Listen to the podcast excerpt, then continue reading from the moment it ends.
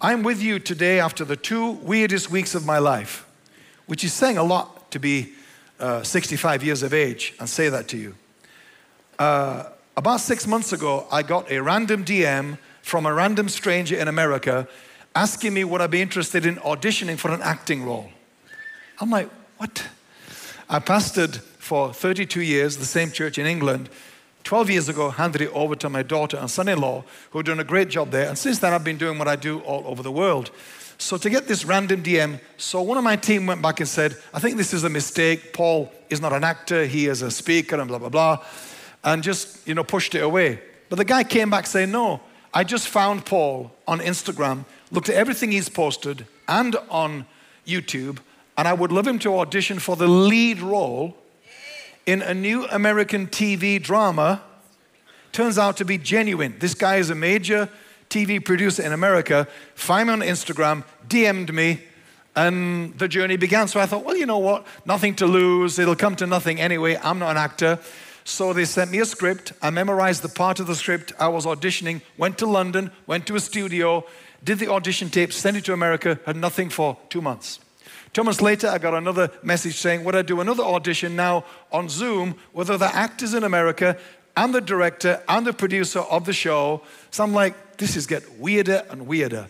So I did all of that, then heard nothing for another month, six weeks, then got a message kind of about February, nudging into March, to tell me I had got the part. I know. I'm up against all these actors in America, and I got this part, and I'm not an actor. So I've just finished filming the pilot of this new TV show in Atlanta the last two weeks. I play the lead role in a new TV drama. I play a psychologist. I can't tell you the name of the show. I've signed an NDA about the name of the show, but the name of the show is fantastic. The name itself would make me watch it or buy the book or whatever it was titled to. It's a great name and it's a great idea. I play a psychologist, especially to people that are elite and exclusive who get in trouble. And I tell you this for two reasons. One, because it's never too late to try something new. Never think you're past it or I can't. And I, I teach people all the time like some of you do. You know, never stop taking chances, stepping out, stay curious, be adventurous, take risks. I teach that all the time. Then when the, when the DM came, I'm like, no, no, no, no, no, no, this guy, this isn't right. Anyway, I stepped into that space thinking nothing would come of it. Now I just finished filming it, and it, it's now going to be submitted to networks. So I'll see you on Netflix or Amazon or something by the end of this year. Seriously, it's a huge production.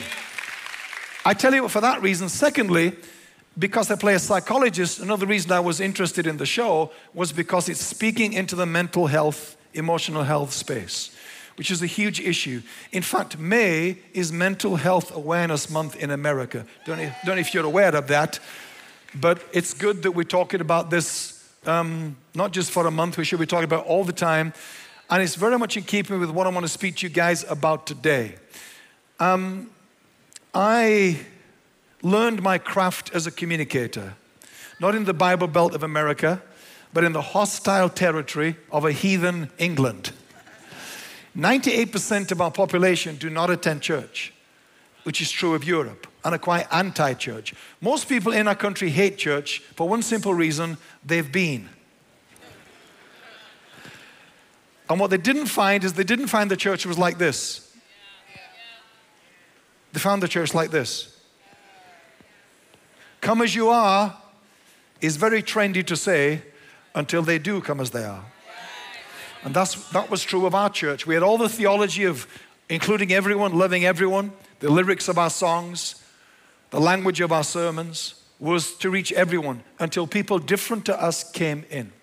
And I began reaching the poor in our city aggressively, going into neighborhoods where no one came to our church from and started busing people in, hundreds of them. And the white middle class people in our church who thought it was their church freaked out. And we had a struggle. For about three years, we went through a lot of carnage, many, many people leaving the church, and uh, all over what I thought we were all here for in the first place, which was to reach people. I didn't know that when we sang about reaching the world, we didn't mean it. And this church will be tested, all churches are, as to whether we mean what we speak about, whether we believe what we preach and shout amen to. We all believe in that until, until a version of that comes and sits next to you or comes and takes your seat. When you come to church one day and somebody sat where you normally sat, and you're like, this isn't right. This is my church. So, having gone through all of that journey and pastored for decades and now doing what I'm doing around the world, um, I come to be aware more than ever that we have got pastors and leaders around the world dropping like flies. They love God, they're spiritual people, they're good people, but they have not taken care of their mental health and their emotional health. And I don't want you to repeat that. So I want to speak to you today about looking after your emotional health. And the title of this message, if you like titles, and I do, is Emotional Prosperity. The oldest person I've ever known died a few years ago. She was in our church for years, and her name was Gertrude Peacock. I know you don't know her. It's like reading names in the Bible, and you read the name and think, why is the name there? Well, if it was your name, you'd be glad it was there. So, saying her name, when I mention her name occasionally out loud, it reminds me of how much I owe to her. She died a few years ago, age 107. I used to have conversations with her about aging well and how did she do that. And she told me that beginning of every decade, she sat down and made a list of things she should do more or less of in order to assist her aging well in the upcoming decade. I committed to that in my late 30s, early 40s. I committed to that. And one of the things I committed to was aging well across a range of areas in my life. In fact, I'll mention some resources later at the end one of them is my online video course about aging well. As you can see, I am 65. No, fault, no false advertising here. But, you know, we're obsessed in the West with aging well physically. There's no, there's no benefit in looking good physically and being ill on the inside, or being mentally ill, or emotionally sick. So, my Aging Well course is about aging well physically and mentally and emotionally and relationally and generationally in five areas. And today I want to focus with you on aging well emotionally. You will not age well in any way if you don't do it on purpose. No one ages well by default. You have to be intentional about lots of things in life, not least of which is your internal ecosystem that does not fix itself. Please don't ever think that because you're born again, you're immune from doing this work. You are not. I've pastored for too many years to believe that that's true. I wish it were true, but it's not. I've helped too many of God's people who were spirit filled and moved in the power of the Spirit and glowed in the dark when the anointing came on them. I had angels river dancing on the duvet regularly, but did not take care or their mental and emotional health. And ultimately, that caught up with them. And it will with us all. And it will with us personally and corporately. So I think we're in a good space today to talk about this together. Y'all okay? Yeah. So my communication style is European. It has come from a heathen country, so my whole vocabulary, my whole style and culture of communication is, is forged in the fires of that country. I come to America, everybody goes to church here. I'm like, what? I see people praying in restaurants. I'm like, what? In, in England, you'd be arrested for that. Like, this is not socially acceptable. And there's so many things I love about your country, and that's one of them. But one of the downsides of that is that when you grow up in a country whose culture is to attend church and be in church, we can assume that by being in church and being around church, a lot of other things are going to be taken care of, and they're not. If it were not so, I would tell you, because I would love it to be not so. I want to share with you six principles, hacks, things you can do that I've discovered that came to me the hard way. They're going to come to you free and easy today. Don't think the ease with which I share these things with you means that they came to me without a lot of work, a lot of hassle, a lot of sleepless nights and struggle. These six keys and principles to emotional prosperity. I want you to be prosperous emotionally. Not prosperous financially and materially, and bankrupt emotionally, which many are in, in America and all around the world. What does it profit a man, Jesus said, if he gains the whole world and loses himself, loses his soul. So these six things are going to be getting you moving this week. I want you to think about these this week. I hope it sparks a conversation amongst you and your family and friends this week. When I mention these six things, they're going to help you do an audit, a little audit today on your emotional health. Firstly, I want to say to you emotions are data, they are not directives. It's come up on screen there. My social media address is at the bottom there, by the way. If you don't follow me on social media, I think at the moment, you probably won't go to heaven. I don't want to exaggerate it, but it's somewhere in the region of that seriousness.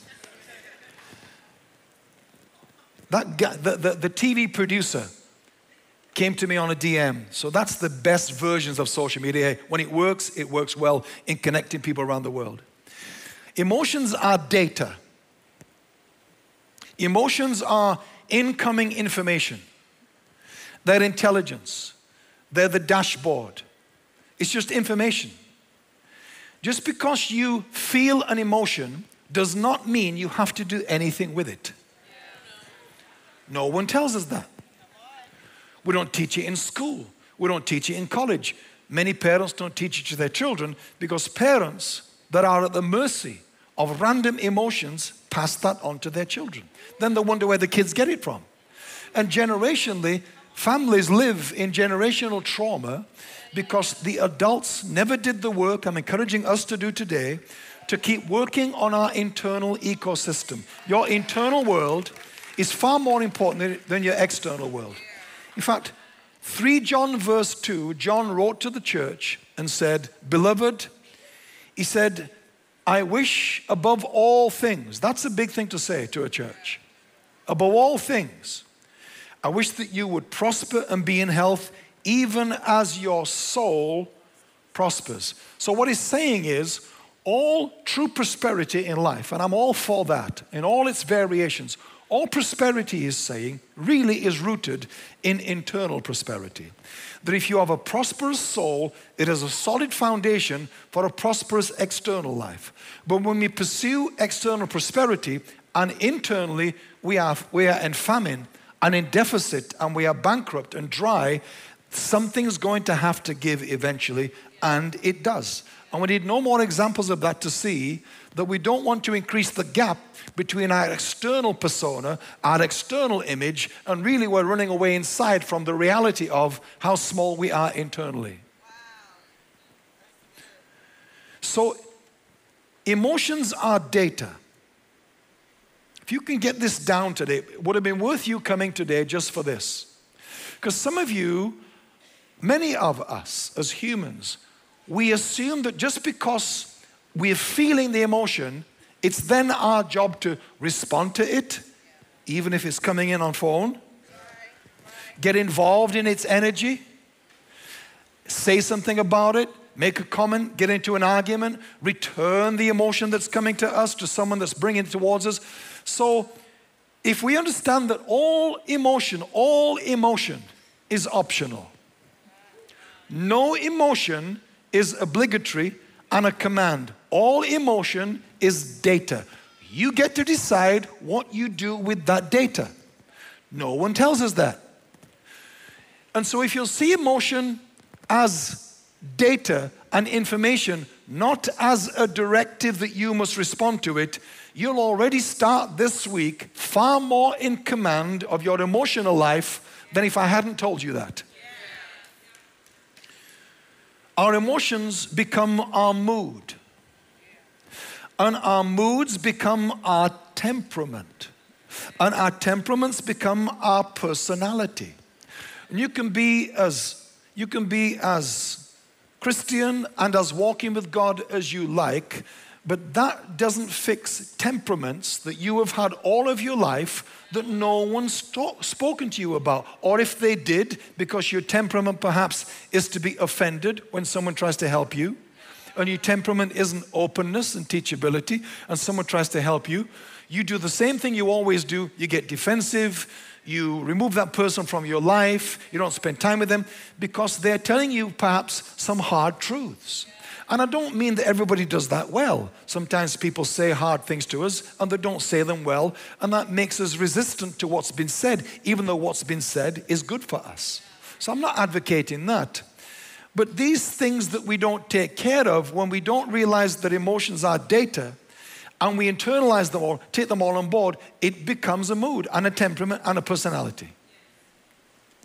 And it doesn't matter how much you try to do to concrete over that with spiritual activity or a great prayer life or been in church. Because in the church, we've not been good on this whole area about speaking about the soul. I grew up in the church, and every time I had something in my life that didn't seem to be aligning with God, it was called soulish. I'd never heard that word before. It's not a Bible word. That's soulish. That's soulish. And in my generation, soulish was listening to Elvis, or wearing denim, or having tattoos, or a man bun. Now we put those people on stage. How times have changed. So we gave up all of that stuff because it was soulish. And to have an attitude that wasn't good was soulish. And to ask a question that was an awkward question was to be soulish. And so on and so on. Millions of young people are leaving the church in America. I don't know if you're aware of this. We need to be real about this. It's well researched. Millions of young people leaving the church in America, late teens, early 20s, because they feel they can't be themselves in the church. They feel that if they express doubt, that the leadership try to fix them. Whereas doubt is a genuine, authentic part of a human's journey. We've called Thomas doubting Thomas, but the Bible never ever called him that. We've been unkind to Thomas. We've been unkind to Martha as well. She's the one that chose the worst part. Oh, she was in the kitchen using a different oil that's just as important as the oil on Jesus' feet. Martha was here before you all showed up today. She was getting this place ready, putting the lights on, putting out the chairs. You've got to have Martha in the house as well as Mary. I've, I've been to Mary churches where they're just at the feet worshiping. They're the ones that forget to pick you up at the airport. I've been to Martha churches where it's hard to find Jesus because it's so organized. So we got to have both in the house. So I want you to, I want you to, I want you to stop right now with taking everything in as a directive because it's shaping your personality, and the people that love you are aware of it, but they're struggling to stay around you. They're struggling to continue to like you. They're struggling to keep including you. And you wonder why. Maybe it's to do with this. And in this Mental Health Awareness Month, Emotional Health Awareness Month, I want you as you leave today to think where have I taken every emotion and not seen it as data? What do I do with this? I'm going to stand off and watch it a minute. I don't think so. No, thank you. If I was up here today and threw a ball out into the audience and it came to your direction and it was aiming for you, you would instinctively catch it. That's what we do with emotions. You don't need to catch it. Even if people say, even if people say, this is for you, says who? Even if, if it's got your name on it and they throw it at you, because when it's got your name on it, you feel more obliged to catch it because you feel, oh, well, they love me, I have my best interests at heart. Maybe not. Maybe they have another agenda that's more controlling and manipulative. That's why your name's on it. So don't feel obliged to catch it because it came in your direction. Just keep your hands folded. Say, hmm, it's interesting. Hmm, I don't think I'll respond to that. Uh, tell the devil not today. I'm not going to accept. So it's that. So emotions are data. This took me years to figure that out. They are not directives. Secondly, secondly, emotions are not feelings. It took me years to figure that difference out between emotions and feelings. We use those two words interchangeably and as if they're the same thing, and they're not. Emotions and feelings are not the same thing. An emotion becomes a feeling when you give it a meaning. Until an emotion has a meaning, it can't become a resident feeling. that comes and makes its home inside you. Once it has once an emotion has a meaning and you give it a reason and you give articulation and language to it, it becomes a feeling. So, feelings are emotions that have graduated college. Feelings are emotions on steroids. Feelings are emotions with a degree. So, you must be careful. With any emotion going on in your life right now, whoa, slow down. I tell people all the time, whoa, I have got eight grandchildren. I tell them all the time, whoa, slow down. This may not be what you think it is. This may not merit the reaction and the drama you are producing right now. This may be something else altogether. Can we talk about it? As they get older, my oldest grandchild is 19. So, with all of them, I have been from the day they came into our world trying to do better for them than my parents did for me, trying to do better for my kids than my parents did. So, what meaning are you giving to what she said to you? What meaning are you giving to what I am saying to you? Because, because the truth is, and I speak about this, I'll mention it later in my communication masterclass that I do around the world, that I learned this as a communicator years ago. I figured this out again the hard way. Sitting where you sit, I figured this out. There are two voices always speaking when someone's speaking. There's two voices in this room right now. There's what I am saying to you. That's one voice.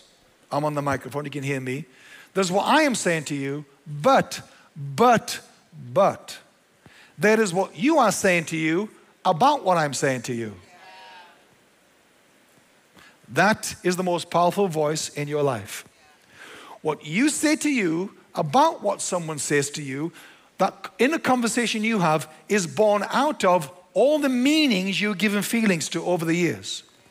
So somebody can, somebody can say something quite innocent and you suddenly get offended or uncomfortable or feel got at or judged. And no one's maybe doing that. And so what happens is that when those feelings are given a name and a meaning, they become part of our life's narrative.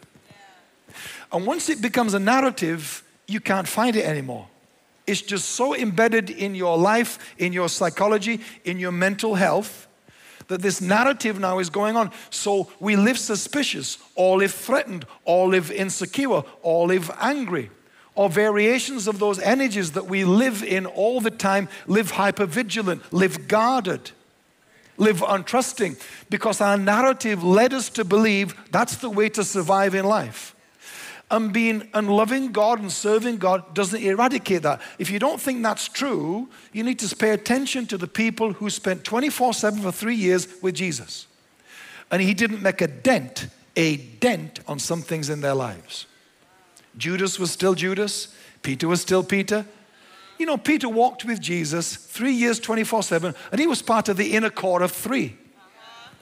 And he still hated Gentiles. Go figure. How can you be with Jesus 24 7 for years and not get the idea he loves everybody? When Jesus reaches the Samaritan woman, he sends the disciples on an errand, knowing that they couldn't stomach being around those people. Because Jews and Samaritans had historical, tribalistic, standoff divisions, racism, prejudice. And so they're with him 24 7. And Peter, still, years after Pentecost, years after all of that, still needs a sheet to come down three times from heaven and say to him, Peter, Nothing is unclean that God accepts. It wasn't about animals, it was about people Peter, Peter was prejudiced against. So don't think being in church and being full of the Spirit means you don't need to hear this stuff. Because that's what happens to leaders. We're up here churning it out every and we're preaching and we're not taking care of ourselves. They say never trust a skinny chef. Because they're not eating what they're serving you.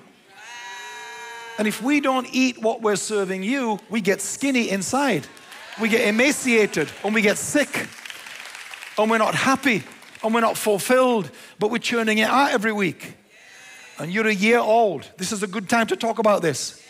So that 10 years from now, we're not we're not up here performing, churning it out, but internally, I'm burnt out, I'm exhausted, I'm not happy, my home's not happy because we're not paying attention to our mental health, our emotional health, all of you, all of us must be doing this together. I can't do this for you, nor you for me, but if I do this for me, it will make me better for you. My greatest gift to you is a healthy me. Seriously, your greatest gift to me is a healthy you. Don't do it for me, do it for you. But I benefit from that too, as does everyone around you when we lift our game, when we get better and healthier and stronger. So, emotions are not feelings. The moment you give an emotion a meaning, it goes underground and says, Thank you, I will now direct your life for you. Your ego gets a hold of that meaning and says, Let's protect this meaning all of our lives. This is who we are. Be suspicious of those people. Don't trust those people. Don't do this. Don't do that. Don't be generous. Don't involve. Don't volunteer. Because we have meanings that we attach to things that happen to us. Meaning, meaning is far more powerful than destiny. That's huge. I've got a destiny on my life. It doesn't matter. You can have a destiny on your life, but if you give something a false meaning, it will derail your destiny. If you say it means this and it doesn't mean that at all, you will perceive that as your life narrative. And you will separate from your destiny. It's like Joseph in Egypt. Joseph, Joseph decided to make the brutality of life he experienced, he's been wrongly accused, he decided to make that mean something different to what he could have done. When he meets his brothers later on, he said, It's okay, it's okay. What you meant for evil, God meant for good. So somehow, in that loneliness of that prison cell, falsely accused, many of you understand what it is to be falsely accused, the cancel culture in that prison cell on his own, he figured out my brothers intended evil. This means something bigger, something bigger is going on. And he decided to make his suffering mean that God was getting him ready to be a deliverer of the people of God rather than he could have gone to a victim mentality. God's deserted me. I don't believe in God anymore. God let me down. God didn't. So his meaning would have determined what came next. So does yours. So does yours. So does ours corporately. So be careful before you assign emotions a meaning because that meaning can derail your destiny if it's so far off the reality. I've met too many people that have, that have gone walkabout, disappeared, walked away from God because they assigned something a wrong meaning. And that wrong meaning became their narrative, and unknowingly they drifted until they were so far from their destiny it was hard to get back. Okay, y'all okay? All right, number three emotions need border control. Border control. It's no good having strong border control in our countries when we have none internally. You, all of us, have a point in our humanity that should act like a border. When I came into America this time, your immigration, some of your immigration people are scary. Some of them are like smiley and nice, and you think, I hope I get that guy. Then you get the one that's looking like, he said to me, What are you doing here? What do you do for a living? Who do you know here? Where are you staying? How long are you staying for? Have you got a return ticket? What do you, how do you make your money? Uh, uh, uh, it's all of those questions. And what's he doing? He's controlling the borders of your country. But we don't do that internally. So something just comes into your world today. There's no Q&A. You should be interrogating the hell out of stuff. You should be saying, whoa, whoa, hang on, whoa. You should be going, whoa, hang on, what is this? Who is this? What's this energy? What's this drama? What's this anger? What's this language? What's whoa, whoa. And you got to interrogate it like the, like the immigration officer. So this week, internally, take a moment and think, okay, I'm just going to do a border control thing here with my own thoughts. Or with what happened the other day and start to ask, what are you doing here? Where did you come from? How long are you planning to stay? Do, do, you, have, do you have family here? Huh? And that negative thought's going to say, oh yeah, I've got plenty of family in you. I'm coming to join them. Because you let things in a year ago that's, I'm, I'm connected to that train. So you got to, got to interrogate them and, and got to stay with it until you see a crack in the facade and you realize, got you. a, a key question that reveals that it's not yours at all, it doesn't belong here, don't let it in. So, your emotions and our emotional and mental health needs border control. Everybody say border control? border control? Can you be a border control immigration officer on your own internal country this week? Is what I'm encouraging you to do. Be your own immigration officer. Interrogate the data, interrogate the feelings before they are attributed meanings. All right, number four, emotions need boundaries. Everybody say boundaries? This is such a brilliant word when it comes to mental and emotional and relational health. Boundaries. We have not been good with boundaries in the church. I pastored for decades, as I said, and so I, am aware that I should have had far more boundaries because I was exhausted with all the drama in the church. Dealing with all the conflict and the disputes and sitting down, you know, counseling and judging and making decisions and dealing with it's like I got exhausted, no boundaries. And then the idea was we should all be open and vulnerable and accountable and transparent. Whoa, whoa. With who? You should be asking, with who? You should be asking, is this a safe place? Well, the church is a safe place to be vulnerable. No, it's not. No, it's not. You need to be careful. Don't forget you're a human before you're a Christian. So use some common sense. You know, I said this morning, I want to say again to our kinds of churches, we've majored on inspiration and we've minded on wisdom. Inspiration will leave you before you hit the car park. Inspiration is famously unreliable. But wisdom will be with you Thursday this week because something was said in the service that stuck with you. You'll be in a situation Thursday this week, and something will come to you. That guy said, border control and boundaries. I think this is the moment you'll be thinking Thursday morning when something comes on your phone. You'll be thinking, this is a moment for me to create a boundary and leave the family WhatsApp channel. I dare you. because a lot of your stuff comes in right there. You've taken care of it in your physical relationships, but it still finds you on the phone or on social media. So, boundaries. Boundaries is such an important thing for mental and emotional and relational health. A boundary, a boundary is a place where I can love you and me simultaneously. That's what a boundary is. A boundary is a place where I can love you and me simultaneously, where I can be safe inside my boundary, to love you as much as I can and able to, without betraying myself and letting your, letting your life and your energy and your agenda overrun my boundaries. A boundary protects you. It's not about controlling them, though they will feel your boundary is about controlling them. Never adjust your boundaries because of someone's emotional reaction to your saying no. And listen to me now.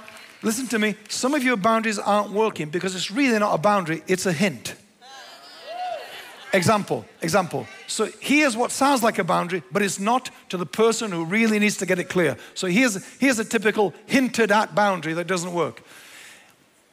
Please don't shout at me when I talk to you. I don't like it. That's not a boundary. A boundary is if you shout at me when we talk, I am leaving the room. That's a boundary. So you've got to make sure that your boundary is clear because if it's not, it wasn't one. And I know this is difficult, by the way. Let me just say this to you. If you're a people pleasing person, and lots of us are raised that way, it's really hard to set boundaries. The first word a child learns is no. Not yes, it's no. But sociologists tell us, and I think it's true, the older you get, no is harder to say because the more you say no as an adult, the more you're worried about the social implications. Do people think I'm not kind? Do they think I'm not supportive? Do they think I'm not loving? So we say yes, but we mean no. Every time you say yes, but you mean no, I'm going to tell you now, it accumulates and you're involved in something next week that you said yes to today here at church? Someone got you in a corner. Could you help me out next week? And you thought, you know what? I can't, I don't want to. But to be nice and to be open and to be Christian, you said, yeah, I'll be there. The moment you said that, something inside you said, you caught that ball. Wasn't yours. You should have said, you know what, I'd love to, but I can't. My schedule doesn't allow. That sounds more like a boundary. They're probably going to leave you alone. But the more you say yes, here's what I found about yes people the more you say yes, the more news travels that you're the person to go to. people say, oh, you know what?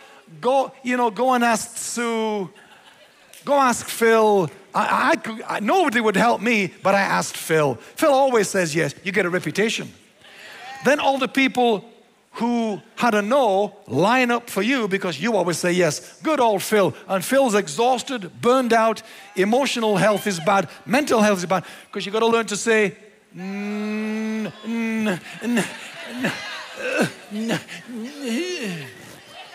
especially if it's to your mother or your husband or your wife or your friends or your kids or the church family. Sometimes you have to say no to the church. Seriously. I taught this to our church. Don't think you've got to say yes because it's the church. Sometimes it's, not, sometimes it's not your turn to say yes in the church. And you know what? It's someone else is going to step up. There are times in your church life, and your, in your walk, that you, you I'd love to be there, but I can't. And then you feel bad about it. No, no, it's okay. We get it.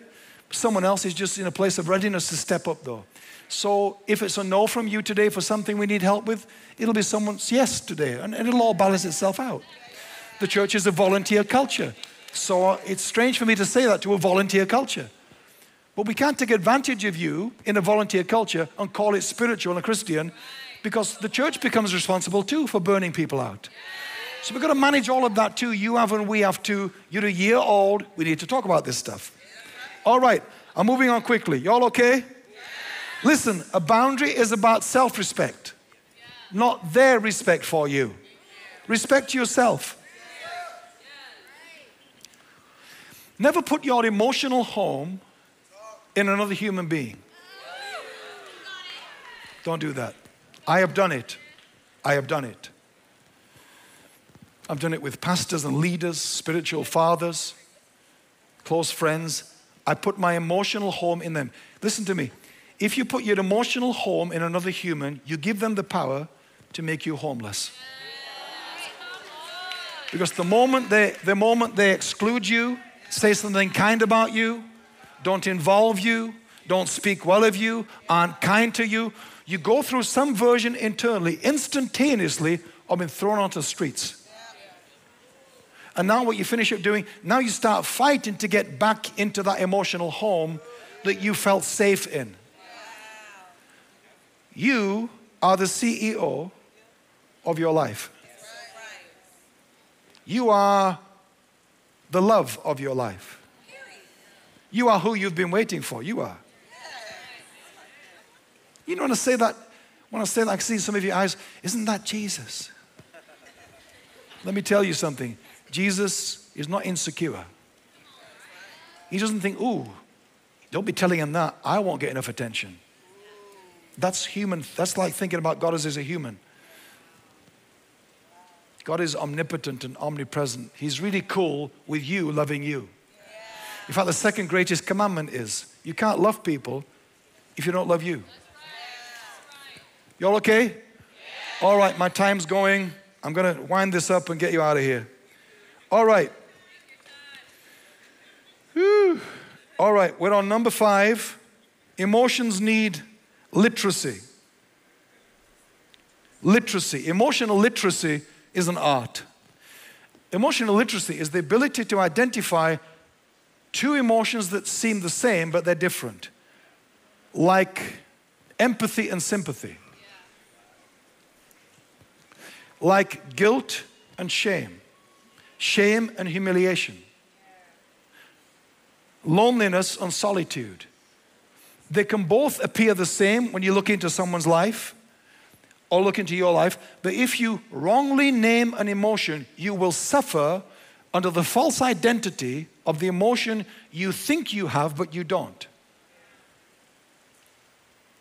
and people accuse you or use language towards you who you love and respect who say, I don't like how angry you are lately. And you think, I, I don't think I'm angry. I think I'm frustrated. I think I'm passionate about this, but I don't think it's angry. And if you accept it as anger, you'll dial it down when you should be dialing it up. It doesn't always come out perfectly. And Sometimes, sometimes frustration and passion can come out strong. And people that always see strong people as angry will say you're angry. Someone, people say, people say to me all the time uh, in my church and around the world sometimes, I find you very intimidating. I'm like, who, me? Me? Moi? I used to feel really bad about that because I don't want to intimidate people. I love people. Then I realized, hang on a minute, am I intimidating or are you intimidated? Because if it's that, if it's that, boundary, this has nothing to do with me. You're all on your own in your intimidation. You know, when you work, really, I work really hard, and you have to. I've worked really hard to, to, to bring myself to this version of me that is secure and stable and happy and confident and all of that stuff. So when somebody says to you, that's intimidating, that's a lot of work I've put in for you to call it that. Right. Right. For you to call it that, and really, is it that? Then I think, no, it's not that at all. It's that I know sometimes people find that kind of personality intimidating. So if I can say to you, no, I'm not intimidating, but I think you're intimidated around people like me or certain kind of people. All your life, versions of me will have been in your world that probably you felt intimidated by. So the good news is, it's not that I'm intimidating you because if I disappear, someone else will crop up in your life that makes you feel intimidated.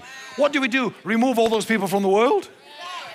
So you never meet an intimidating person? No. So emotional literacy is hugely important. Identify what is it that you're feeling, give it a right name, and have less confusion with emotional illiteracy in your life. Number six, practical hygiene. Emotional hygiene. It's no good having a sanitized body. We've done lots of that, haven't we, in COVID?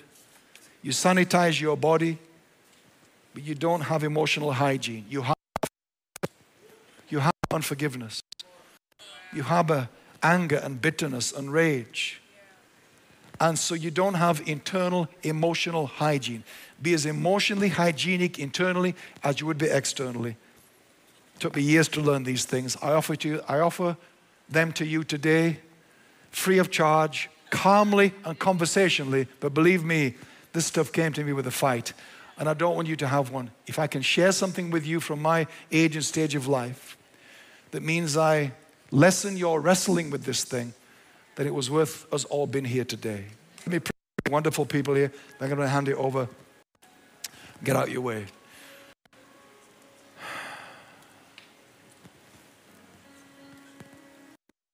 Father, I want to thank you for this one year old church, for all the beautiful humans that make this church up, all the stories, all the hurt, the pain, the trauma, the joy, all the strengths, all the weaknesses, all the mistakes, all the high days and low days accumulated here in this family. We thank you for it all. We pray you'll help us as we move into a second year to use all of it to become more human, to become more authentic in our faith, that we might shout to our community, all are welcome here, because I found a welcome here, and I never found that in any of the church, but I did here. I pray the reputation of this church in this community becomes whosoever will may come to that church. I pray the word on the street will be about this church. You would not believe who goes to that church. That that would be a badge of honor and merit because our circle of love is so non-judgmental and so inclusive. I pray above all that the mental and emotional health of this leadership and this house will continue to prosper and flourish in the years ahead.